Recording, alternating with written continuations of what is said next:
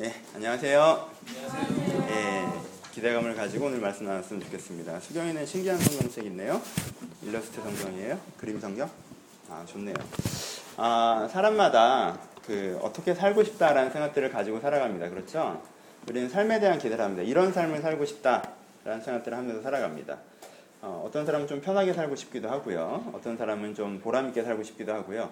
어떤 사람은 좀 더 안정적으로 살고 싶기도 합니다. 그래서 이런 삶을 살아야겠다는 생각을 가지고 내 인생에 접근하는 경우들이 많이 있습니다. 기본적으로 굉장히 좋은 태도입니다. 그렇죠? 내가 이런 삶을 살고 싶다라는 생각을 가지고 접근하는 것. 여기에는 좋은 점이 이게 있습니다. 현재 내가 갖고 있는 삶에 대해서 어떻게 해요? 있는 그대로 단지 억셉트하지 않는다는 거죠. 그렇죠? 현재 내가 이런 삶을 살고 있지만 내가 살고 싶은 삶은 이런 삶이고 그렇기 때문에 내 삶이 이렇게 되기 위해서 내가 일정 부분 이렇게 해나가겠다는 생각을 한다는 거예요. 그 부분이 되게 좋은 부분입니다. 어떤 삶을 살고 싶으십니까? 윤희가 최근에 유럽 갔다 오더니 여행 다니며 살고 싶다라는 생각을 좀 하는 것 같아요. 그렇죠? 다시 돈 벌어서 또 가겠다고. 예. 큰일 났습니다, 지금. 제가 윤희를 지난주에 만났는데 애슐리에서 정신과 저녁을 다 먹었거든요. 근데 한 달 여행 동안 이태리 얘기만 들었습니다. 그래서 지금 다음에 만나면 독일 얘기를 한다고 해서 지금 제가 약간 긴장하고 있는데 어떤 삶을 살고 싶다라는 것들이 있죠, 그렇죠? 결혼을 하고 그러면 좀 더 안정감 있는 삶에 대한 추구들이 생기고요. 그리고 거기에 대한 일정한 노력을 내가 하게 됩니다. 그건 나쁘지 않습니다. 근데 한 가지 더가 필요한데 우리는 상대적으로 그것에 비해서 어떠한 삶을 살고 싶다는 생각에 비해서 어떠한 사람이 되고 있다는 생각을 좀 덜하는 경향이 있습니다. 그럼 우리에겐 두 번째가 필요한데 어떠한 삶을 살고 싶다는 생각과 함께 어떠한 사람이 되고 싶다는 생각이 되게 필요합니다.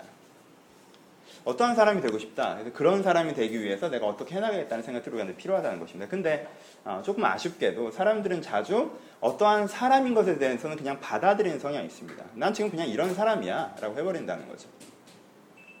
난 그냥 이런 사람이야. 이런 사람이 되고 싶어가 아니라 난 그냥 이런 사람이야. 라고 있는 그대로 자기를 받아들이고 나라는 사람이 변화되는 것에 대한 특별한 노력과 계획들을 하지 않는 경향이 있다는 것입니다. 그럼 사람은 안 변하는 일들이 생기는 거예요. 근데요, 여러분 기억하십시오. 어떤 삶이 되려면요, 어떠한 삶이 되려면 어떠한 상황이 돼야 되는 것도 맞지만 어떠한 사람이 돼야 되는 것도 맞습니다. 그렇죠? 이 두 가지가 같이 있어야 내가 그런 삶을 살 수가 있습니다. 자유로운 삶을 살고 싶으십니까? 자유로운 상황이 되면 자유로운 삶을 살 수 있을까요? 시간에 24시간의 여유가 있습니다. 내가 일주일을 내 마음대로 쓸 수 있습니다. 거기에 대한 돈과 재정과 사회적 여건도 허락합니다. 그럼 되게 자유로워질까요? 아니요. 자유롭게 살려면 두 가지를 알아야 됩니다. 뭐요? 할 수 있는 능력도 있어야 되지만 내가 하고자 하는 것이 무엇인지 정확하게 알고 있어야 됩니다. 그렇죠? 그게 내가 어떤 사람이 되는지에 대한 부분입니다. 자유로워졌어요. 할 수 있는 능력은 다 생겼습니다. 시간도 있고 돈도 있습니다. 근데 내가 진짜 무엇을 하고자 하는지에 대한 개념이 없으면 이 사람은 그 자유로운 상태에서 자유롭게 사는 것이 아니라 방황할 뿐입니다. 여러분들이 진짜 꿈꾸는 삶을 살려면 두 가지가 같이 필요합니다. 뭐예요? 어떤 삶을 살고 싶다는 생각에서 주로 얘기하는 어떤 상황 속에 들어가고 싶다는 생각과 어떤 사람이 되고 싶다는 생각이 둘 다 필요합니다. 이것이 50% 50%입니다. 그것이 그것이 다 됐을 때 내가 그 사람으로 그 삶을 살 수가 있는 것입니다. 그리고 굳이 무엇이 더 중요한지를 얘기한다면 어떤 사람이 되는 게 훨씬 더 중요합니다.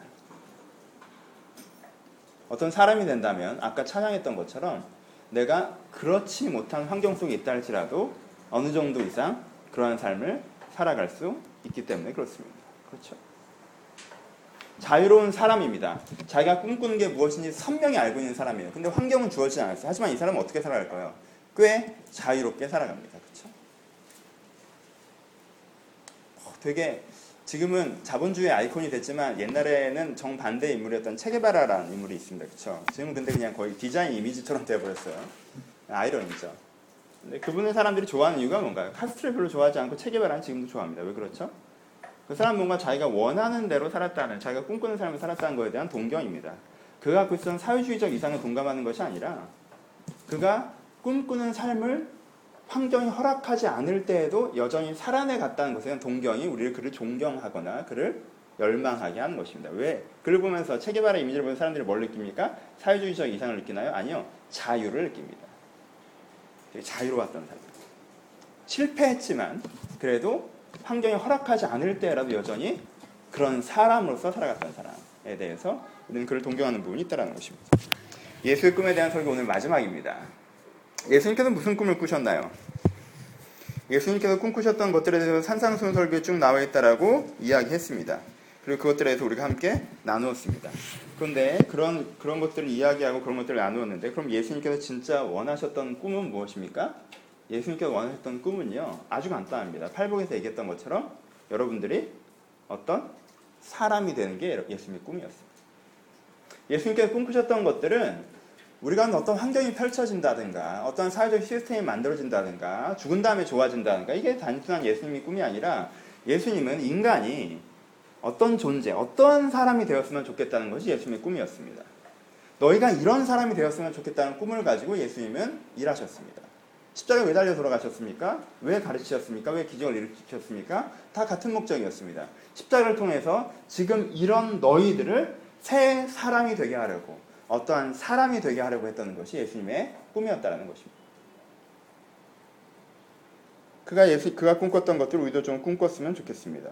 예수님께서 이러한 사람이 되길 꿈꿨다는 것이 바로 내가 갖는 아 이러한 사람이 되는 꿈이라면 내가 되고자 하는 그 사람과 예수님께 꿈꾸셨던 그 사람이 같은 동일 인물이 되는 순간 나는 지금의 내 모습과 상관없이 예수님께 꿈꾸시는 내 자신으로 스스로를 만들어갈 수 있다는 것입니다.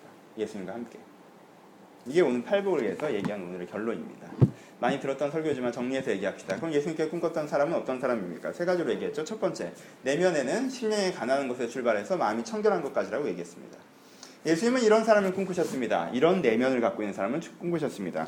가난한 심령을 가지고 있고 청결한 마음까지 가는 사람을 꿈꾸셨습니다.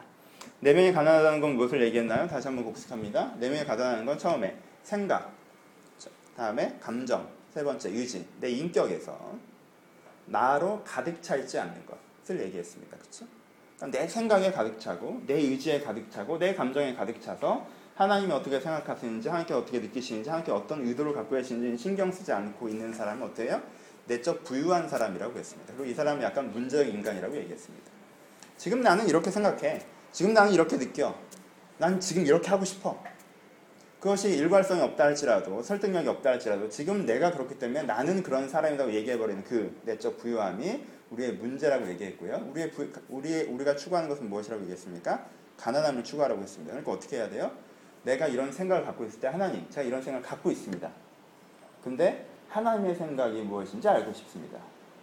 그리고 그 생각이 맞다면 내 생각이 이렇게 변화되길 바랍니다라고 하는 사람. 지금 내가 어떤 감정을 갖고 있습니다. 분노일 수도 있고 슬픔일 수도 있고 기쁨일 수도 있습니다.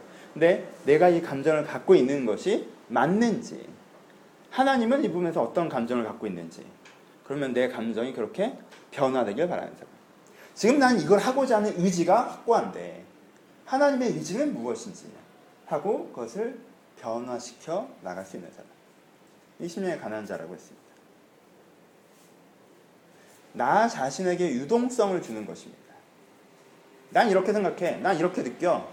난 이렇게 하고 싶어. 라고 나를 결정하지 말고요. 나는 지금 이런데 내가 지금 이런 것이 맞느냐라고 유동성을 주는 것. 지금의 내가 나라고 얘기하지 않고 나는 어떤 사람이 되어야 하는가라고 유동성을 줄 수 있는 것. 이것이 가난함의 출발입니다. 그러니까 넌, 너무 나는 이래라 그러지 마세요. 그쵸?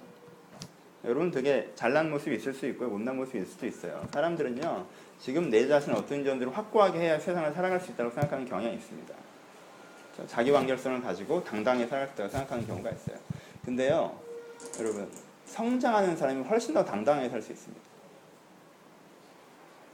지금 내가 좀 못날 수도 있고요. 못할 수도 있고요. 잘못하고 있을 수도 있어요. 근데요. 내가 성장하고 있다는 확신이 있잖아요. 그러면요. 훨씬 더 당당해집니다.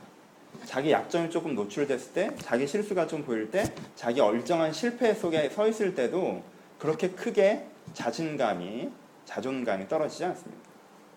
진짜 당당한 사람은 자기 완결성을 가지고 나 이 정도로 괜찮은 사람이야, 나 이런 사람이라고 얘기하는 사람들이 진짜 당당한 사람이 아니라 내가 과정 속에 있다는 걸 깨닫는 사람이 진짜 당당일 수 있다는 것입니다. 그러니까는 당당함 때문에 너무 갑옷을 입지 마십시오. 그래버리면 작은 균열이 일어지, 일어날 때 전체적으로 무너집니다. 난 이런 사람이라고 딱 힘을 주고 계시다가 그렇지 못하면 어떡합니까? 그 약점이 극대화되면 어떡하실 겁니까? 그것으로 감당되지 않는 상황 속에서 어떻게 할까요? 균열이 생긴다는 것입니다. 가난하십시오. 하나님의 생각과 하나님의 의지와 하나님의 감정을 구하고 그렇게 변화되어 가는 사람이 되시기 바랍니다. 가난함에서 시작해서 청결함까지 갑니다. 청결함은 무엇이죠? 내 내부에 처음에는 내 생각이 이만큼 있고 하나님 생각이 오게 하는 것 이건 가난함입니다. 그렇죠? 근데 이 작업을 지속적으로 반복하면 어떻게 될까요? 내 생각 영역은 점점 점점 줄어들고 전체로 하나님의 생각이 가득 차 있겠죠. 이거 이 상태를 어떻게 하는 상태예요? 마음이 청결한 상태라고 하는 것입니다. 우리가 청결하지 못하다고 할 때는 뭔가 되게 혼재되어 있을 때 얘기하는 거죠. 여러분들은 어느 정도 가난해요. 뭐 안 그러신 분도 계시겠지만 뭐 여러분들 중에 뭐아넌 진정하고 뭐 여러분들 넌 절대 가난하지 않고 네 자신에 가득 차 있고 뭐 이러신 분은 없을 거예요. 뭐 여기까지 오겠어요 그러면? 여러분 어느 정도는 가난해요. 근데 우리의 가난함이 역동적인 변화로 나타나지 않는 이유는 뭘까요? 우리한테는 뭐가 있어요? 하나님을 알아고 하나님을 배우고 이런 마음이 있죠? 있어요. 그 바로 옆에 뭐가 있어요? 그냥 그래도 편안하게 살고 싶고 안정감 있게 살고 싶고 이런 생각이 또 있죠. 그리고 사회적으로는 또 이렇게 좀 해줘야 되고 그런 생각이 또 같이 있어요. 한꺼번에 몇 가지를 돌려요? 서너 가지를 한꺼번에 돌려버립니다. 그럼 어떻게 돼요? 전체적으로 각이 안 나오죠. 우리 가운데 청결함의 문제는 우리 가운데 청결함의 문제는 하나님이 내 안에 주신 생각들이 내 안에 없기 때문이기보다 하나님이 주신 생각이 일괄성 있게 내 안에 발현되기에는 다른 무엇이 되게 많을 때 문제가 생긴다는 거예요. 여러분 취업할 때 결혼할 때 뭐가 제일 뭐 그런 걱정도 해보실 수 있으면 더 좋겠죠. 우리는 좀 절박하긴 하지만 만약에 좀 된다면 이 남자가 있고 저 남자가 있어요. 저 여자가 있고 저 여자가 있어요. 우리의 갈등은 뭡니까? 조합이 안 된다는 거죠. 그렇죠? 얘는 성품은 참 좋고 말은 잘 통하는데 음, 자꾸 영혼을 바라봐야 되고 얼굴 좀 그렇고 얘는 참 같이 다니면 되게 자랑스러운데 말만 하면 어가 좀 나고 이런. 직업도 마찬가지. 여기는 돈을 많이 주는데 아, 전망이나 이런 거에 있어서 여기는 당장은 좀 그런데 이런 거에 있어서 그때 그렇다면 어떻게 돼요 사람들이 복잡해지죠. 그렇죠? 복잡해져요. 네. 많은 사람들이 와서 상담하는 그러니까 상태가 안 좋아서 하는 사람 말고 인생의 갈림길에 사는 상담들의 대부분은 욕심 때문에 옵니다. 양손에 하나씩 들고 있는데 하나만 먹을 수 있어요. 근데 이거랑 이거랑 맛이 다른 거죠. 그렇죠? 그럼 그때부터 어떻게 돼요? 아무것도 못 먹습니다. 이걸 먹자니 이걸 놓기가 싫고 이걸 먹자니 이걸 놓기가 싫고 하나님 앞에서 우리가 여러 가지를 돌리는 건 이런 문제가 생긴다는 거예요. 청결하지 않은 마음. 그러니까 하나님 앞에서 하나님을 누리고 하나님을 즐거워하고 싶은 생각도 있지만 다른 여러 가지 생각들이 한꺼번에 가득 찰 때 우리가는 그것이 어떤 결과를 닥치기가 되게 어려워진다는 거예요. 우리가 이스라엘 사람들에서 이제 오후에 성경 공부하고 있는데 광야에서 나왔 광야로 나왔죠. 가나안을 들어가야 됩니다. 이 사람들한테 두 가지 마음이 같이 있죠. 한 가지 마음은 뭐예요?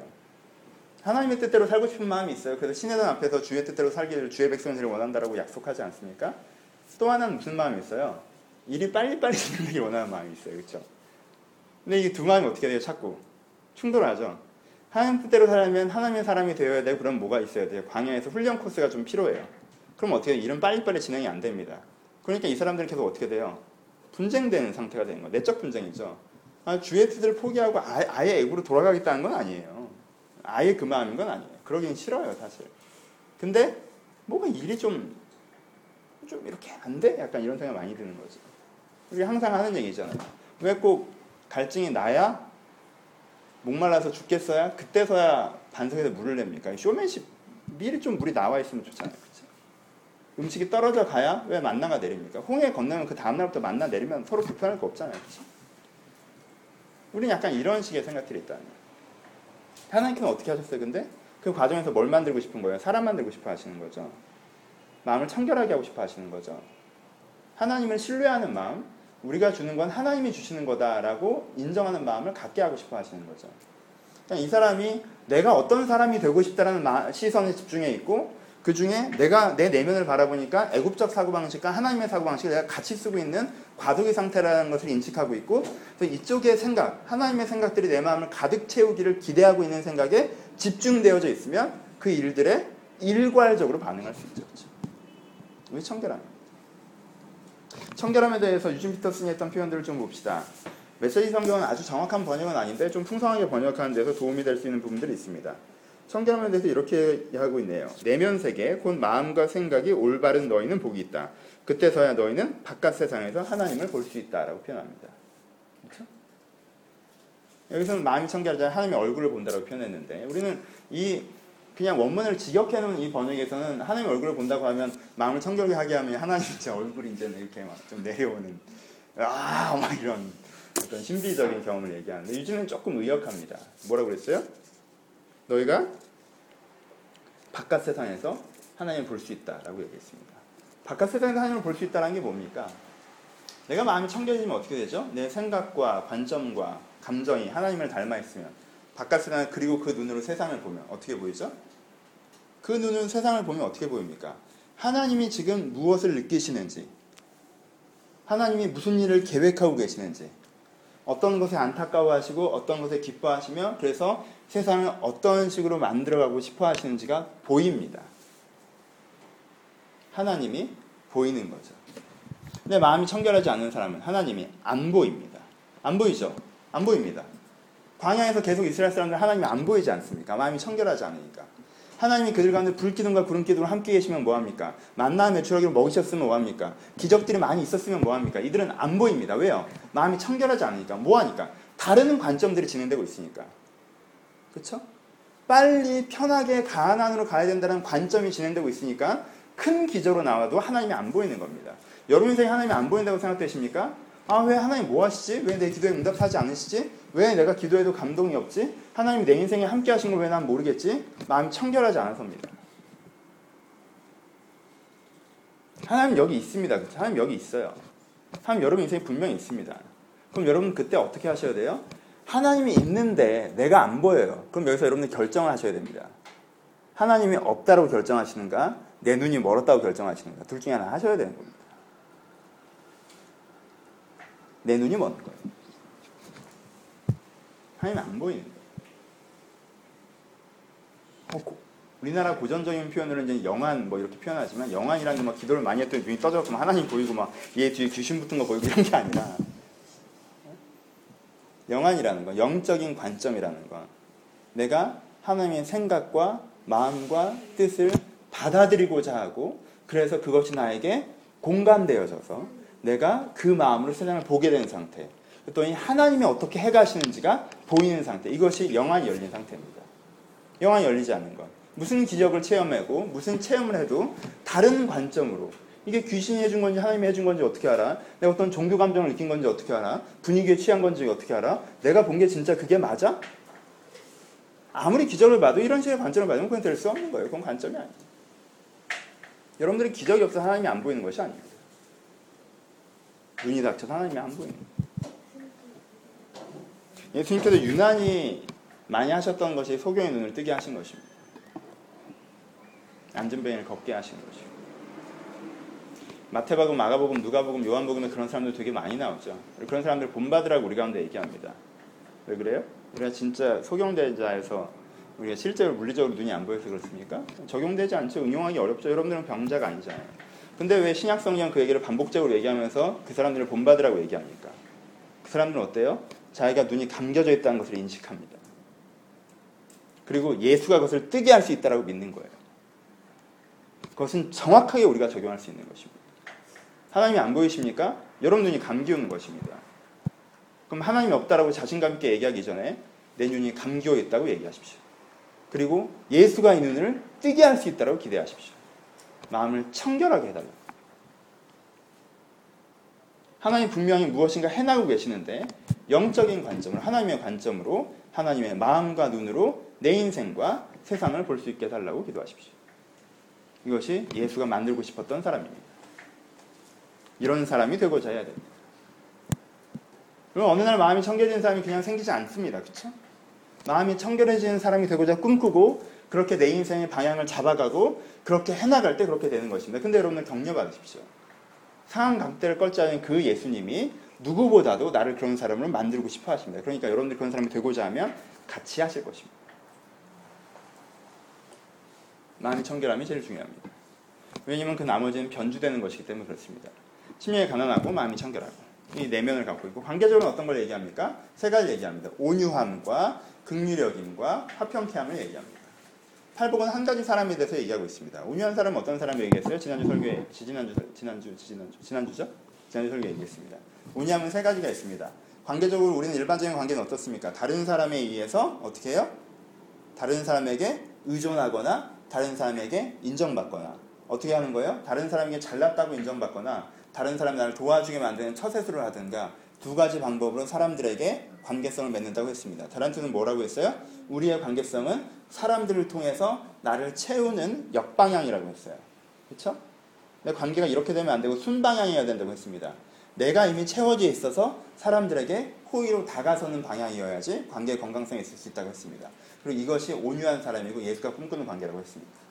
내 안에 정체성이 없어서 내 안에 만족감이 없어서 사람들에게 인정받으면 사회적으로 성공하면 사람들이 나를 잘 따르면 사람들이 나를 잘 도와주면 사람들이 나를 되게 아껴주면 내 안에 정체성이나 만족감이 형성될 수 있다고 생각하고 정서를 구걸하고 인정을 구걸하고 그것들을 취하려고 어떤 살아가는 패턴으로는 되지 않고 이것이 관계성의 몰락의 가장 큰 이유고 내가 이기적인 관계가 기본적으로 되는 거. 왜 나는 약자라고 생각하니까. 난 내면이 비해서 사람들로 나를 채워야 된다고 생각하니까 그것 때문에 어쩔 수 없이 이기적인 거. 약한 사람이 이기적이지 않습니까? 이기적이 되는 그런 관계성을 하지 말고 이타적인 내가 다른 사람을 채워줄 수 있는 관계가 되는 게 기본이라고 했습니다. 온유하려면 세 가지가 필요하다고 했어요. 첫 번째, 그러려면 어떻게 됐어요? 만족이 있어야 된다고 했어요. 그렇죠? 만족은 어디서부터 옵니까? 가난에서부터 옵니다. 가난해서 내가 하나님의 정서와 의지와 생각으로 채워져 있으면 내 안에 만족이 있고 만족이 있으면 그 다음에 뭐가 있어요? 만족이 있으면 다른 사람과 같이 그런 만족이 있는 사람과 공감대가 형성되고 동일시되고 동일시가 되는 사람에게 호의를 베푸는 그게 사람들끼리 온유한 관계라고 했습니다. 그러니까 온유는 어디서 어디와 어디에서 구성됩니까? 기본적으로 온유한 사람들 사이에서 구현되는 거예요. 기본적으로 온유는 그러니까 수준이 된 사람들끼리 하는 겁니다. 예수님이 온유했어요? 일반적인 의미의 온유라고 하면 예수님이 온유합니까?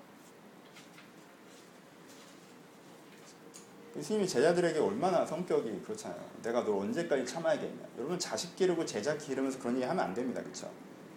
내가 여러분들 데려다가 야 내가 너를 3년을 가르쳤어. 어? 그렇잖아요. 서학한 3년 되신 분들이 있는데 이렇게. 네가 너 3년째야 너. 어?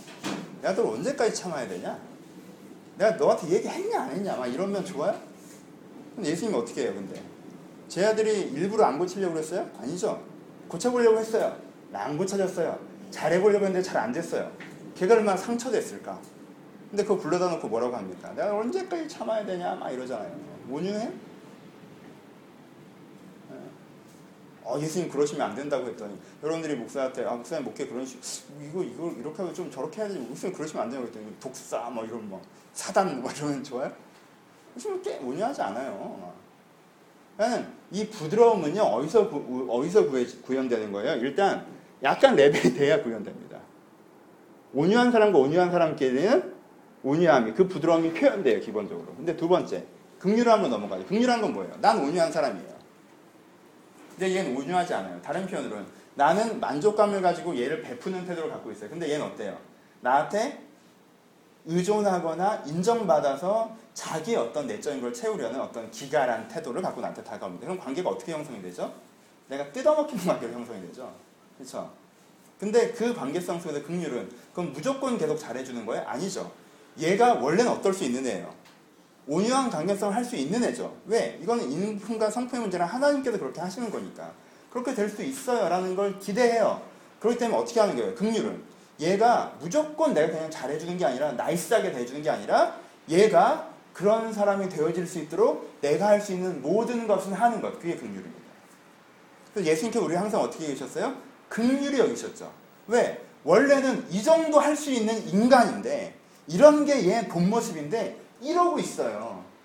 그러니까 이러고 있는 애가 이렇게 될 수 있도록 뭐든지 하십니다. 그때 때로는 화내시는 거예요. 그렇죠? 베드로는 이만큼 할 수 있어요, 지금. 근데 못 하고 있어요. 그럼 화내십니다. 혼내십니다. 다그치기도 하십니다. 그리고 심지어 그 극률 때문에 왜 얘는 이렇게 될 수 있는데 이렇게 이러고 있으니까 이걸 이렇게 만들려고 십자가에 달려 돌아가시는 거죠. 그게 예수의 극률이에요. 그 관계성을 어떻게 형성해야 됩니까? 일단은 온유하고. 근데 온유하지 않은 상대들과 대화되는 아무래도 극률이에요. 일반적으로 당하고 살으라는 얘기 아닙니다. 항상 웃어줘야 된다는 얘기 아니에요. 하지만 긍휼히 여겨야 됩니다. 그 사람을 평가하거나 비평하거나 단절하지 말고 이게 긍휼입니다. 세 번째는 화평케 함이죠. 화평케 함은 뭐라고 그랬어요? 화평케 함은 오지랖 넓은 거라고 그랬습니다. 나랑은 온유해요. 나랑은 긍휼히 여겨요. 나랑은 다 이렇게 됩니다.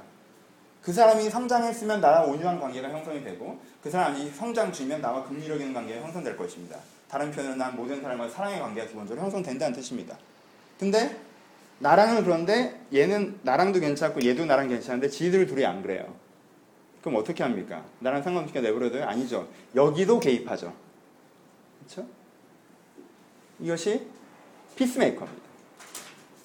그 사이에도 개입해서 그들 사이가 온유한 관계가 될 수 있도록 만들어가는 역할들을 하는 것. 이게 피스메이킹. 관계에서는 이런 사람이 되라고 하십니다.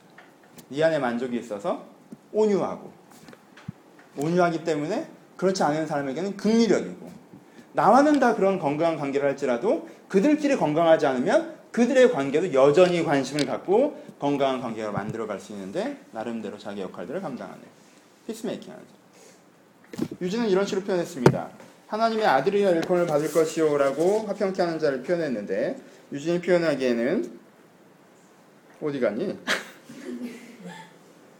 이면색이 아 경쟁하거나 다투는 대신에 협력하는 모습을 보여주는 너는 복이 있다. 그때 너희는 진정 자신이 누구이며 하나님의 집에서 자신의 자리가 어디인지 알게 될 것이다라고 표현합니다. 내가 피스메이커까지 됐을 때 내가 누구이며 하나님의 집에서 하나님의 나라에서 내가 어느 위치쯤에 있는지 알게 된다라고 표현하는 것입니다. 세 번째는 사회적 관계입니다. 이 사람은 사회적으로 어떻게 살아갑니까? 첫 번째 애통한다고 했습니다. 그렇죠? 애통은 뭐에서 나와요? 애통은 청결에서 나옵니다. 정결에서 나옵니다. 마음이 청결한 자는 어떻게 한다고 그랬어요? 하나님의 관점으로 세상을 본다고 그랬죠. 네, 하나님의 관점으로 세상을 보면 나오는 우리의 반응이 뭐죠? 세상이 이렇게 돼야 되는데 지금 세상이 이러고 있는 그 간극을 보게 됩니다.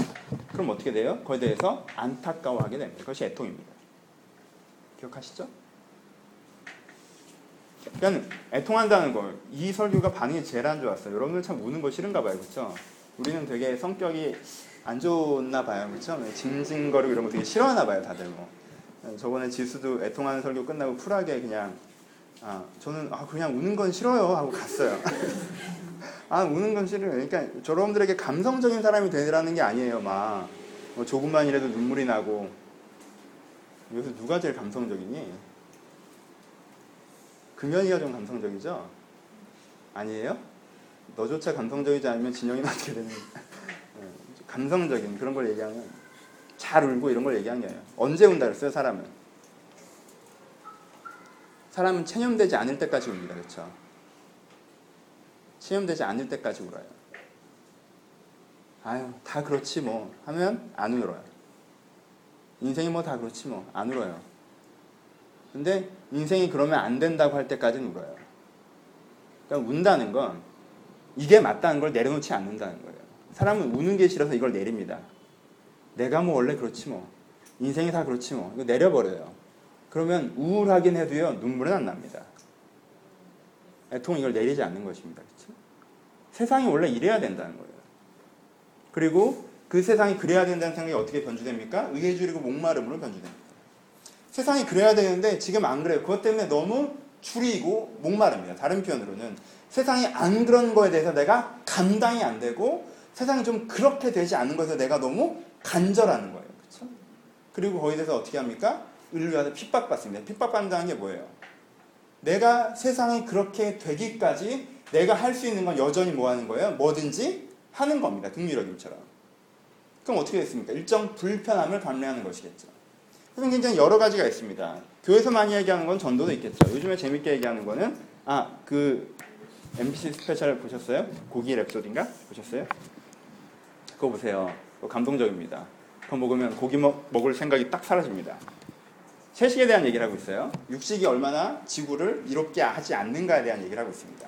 육식을 하면서 소를 기르고 닭을 기르고 뭐 부리를 자르고 뭐 꼬리를 자르고 뭐 이런 게 얼마나 폭력적인가에 대한 얘기를 하고 있어요. 사람들이 골든 리트리버로 한 요리는 되게 아 왜 도대체 이딴 걸 했냐고 하면서 소 요리는 잘 먹은 거에서 뭐라고 하는 뭐 그런 겁니다. 근데 그걸 제가 봤어요. 그리고 제가 그걸 큰 감동을 느꼈습니다. 그리고 제가 이제 채식을 하겠다고 얘기를 했죠. 그랬더니 여러분들이 저를 비웃었죠. 네. 얘기를 했습니다. 그래서 채식을 한 반나절 점심 때 냉면을 먹고 반나절 채식을 하고 저녁 때도 이제 채식을 하겠다고 했더니 점심 때 저랑 같이 식사했던 경선이가 저한테 되게 작은 목소리로 얘기했어요. 제가 채식을 하겠다고 점심 때 냉면을 먹었거든요. 경선이가 저한테 아까 목사님 달걀 드셨는데 제가 아무 생각 없이 먹었더라고요. 제가 이제 의기소침해져서 채식을 포기했는데 저는 약간 애통해요. 약간 약간 에, 소와 닭이 좀 불쌍해요. 그리고 거기에 약간 좀 그렇게 됐으면 좋겠다는 생각이 있습니다. 그렇죠? 근데 어디까지는 아는 거예요? 내가 좀 불편해지는 것까지는 아직 안 되는 거예요. 그렇죠? 제가 더 큰 감동을 받고 채식을 시작하기를 소망합니다. 좀. 근데 아직까지는 예, 안 되는 것 같아요. 작은 예예요. 봅시다. 채식은 쉬운 문제죠. 경제적인 부분들을 생각해 볼까요? 좀 더 나눠야 되고 살아야 되고 더불어 살아가야 되는 부분들이 있습니다. 나는 경제적으로 풍요한 위치에 있어요. 근데 경제적으로 시스템적으로 이만큼 못 버는 사람들, 못 받는 사람들이 있습니다. 이 시스템이 문제죠, 그렇죠? 이것이 개선돼야 됩니다.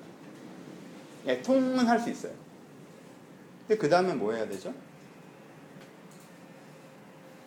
줄이고 목말라야 되죠. 이 문제가 반드시 해결돼야 되는 상황이 나한테 있어야 됩니다. 그리고 그 다음에 어떻게 해야 되죠? 일정 부분 내가 당할 수 있는 불편을 감내할 수 있어야 됩니다.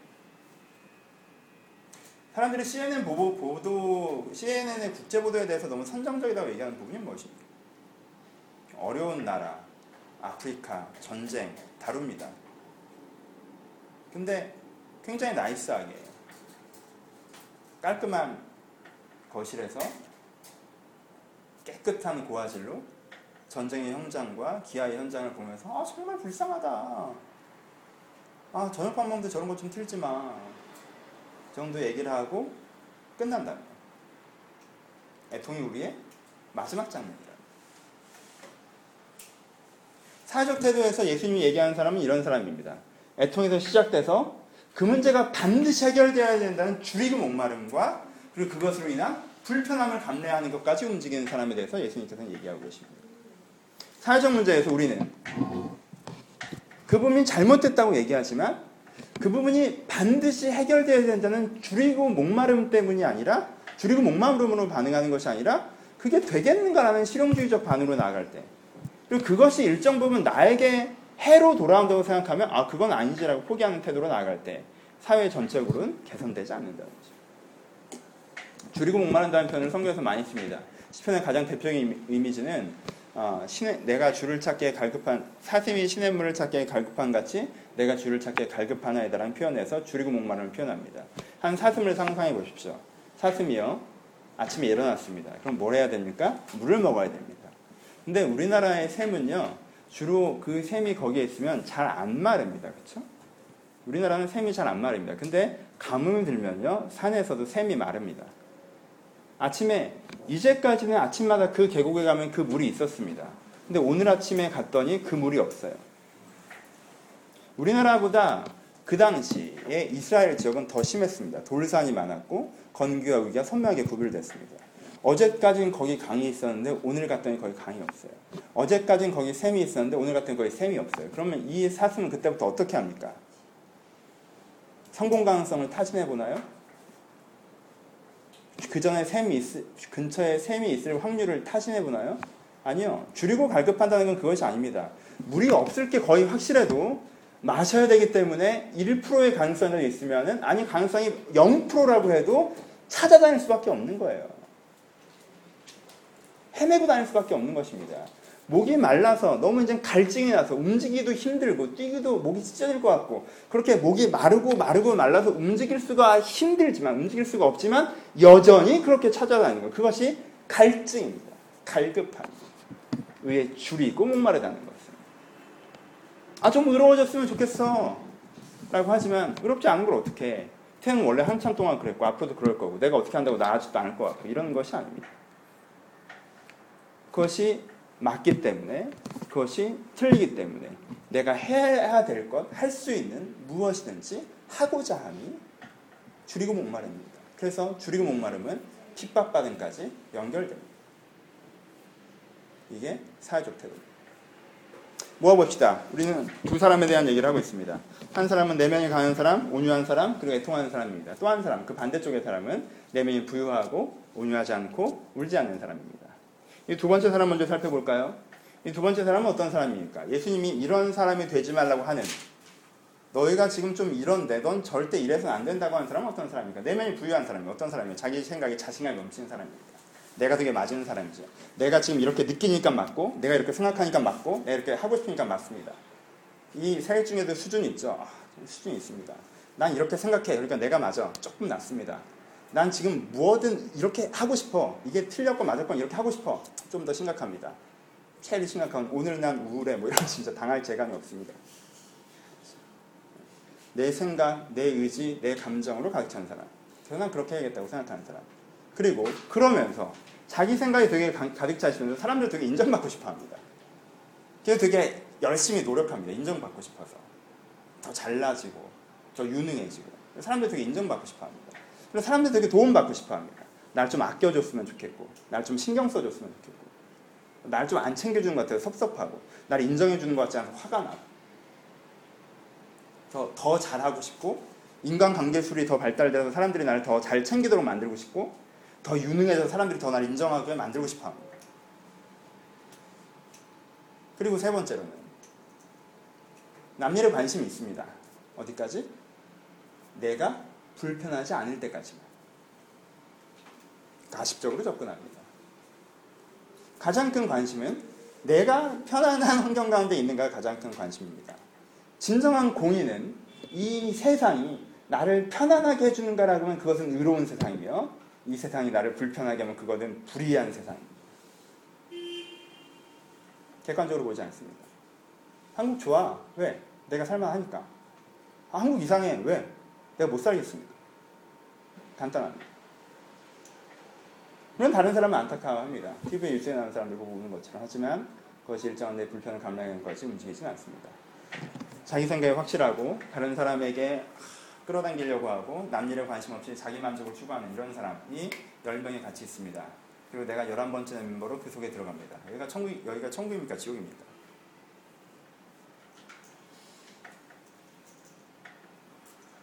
거기가 지옥입니다.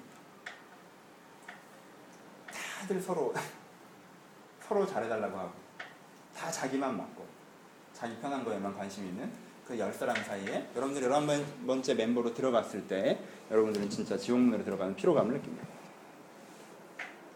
그 반대의 사람이 있습니다. 어떤 사람입니까? 마음이 가난한 사람입니다. 객관적으로 배웁니다. 하나님이란 객관, 이타적인 객관, 사랑의 객관. 하나님의 생각, 하나님의 감정, 하나님의 의지를 배웁니다. 그리고 다른 사람에게 만족 가운데 호의를 가지고 다가섭니다. 혹시 문제가 좀 심각한 사람이 있다 할지라도 그 가운데 긍휼로 다가서고 내가 편하다 할지라도 화평함으로 다가섭니다. 그리고 다른 사람의 불편함이 있다면 내 큰 불편함을 감내하면서까지 그것을 좀 변화시키려고 합니다. 세상에 공의롭지 않은 것이 있다면 내가 좀 피해를 보고 힘들다 할지라도 그것을 좀 더 개선하고자 합니다. 이런 사람이 열 사람이 있습니다. 어떨까요? 이 열 사람은 같은 하나님께 배웠기 때문에 생각과 마음과 의지가 동일할 것입니다. 이 사람은 서로 배려할 것입니다. 서로 호의를 갖고 있을 것입니다. 깊은. 그리고 이 사람은 우리가 더 나은 세상이 되기 위해서 불편하더라도 노력해 갈 것입니다. 이 두 번째 사람이 있는 10명의, 10명의 사회에 여러분, 여러분들이 11번째 멤버로 진입한다면 어떻게 될 것 같습니까? 그 10명이 갖고 있는 공감대, 호의, 그리고 헌신. 거기가 천국입니다. 우리가 생각하는 환상의 조합은 어떻습니까? 두 번째 사람이 10명에 있는 천국에 첫 번째 사람으로 진입하는 거죠. 거기 가면 다 나한테 잘해주고, 거기 가면 내가 불편한 거 있으면 다 서로 나서서 해결해 주려고 하고, 난 그걸 다 받아먹는. 혹시 그런 데가 천국이라고 생각하지 않으십니까? 영국은 여러분들은 천국에 들어갈 만한 사람으로 천국을 만들 만한 사람으로 천국의 멤버십으로서 되어지고 싶은 꿈이 있으십니까? 팔복은 이렇게 시작해서 이렇게 끝납니다. 첫 번째, 심령이 가난한 자는 복이 있나니 천국에 저일 것입니다. 마지막, 의를 위해 핍박받는 자는 복이 있나니 천국이 저될 것입니다. 하나님은 이런 사람이 있는 곳이 바로 천국이라고 얘기하십니다. 그래서 내 마음이 천국일 수 있다고 얘기하고 이 땅에서도 천국이 된다고 얘기하고 그리고 우리가 가는 영원한 천국에서 세 번 얘기하시는 것입니다. 여러분들 이런 사람이 되십니까? 여러분 마음이 이미 천국입니다. 여러분들 우리가 다 그런 사람이 됩니까? 그럼 이곳이 바로 천국이 될 수 있습니다. 그리고 영원한 세상에서는 불안정성을 극복한 그런 세상이 완전히 올 것입니다.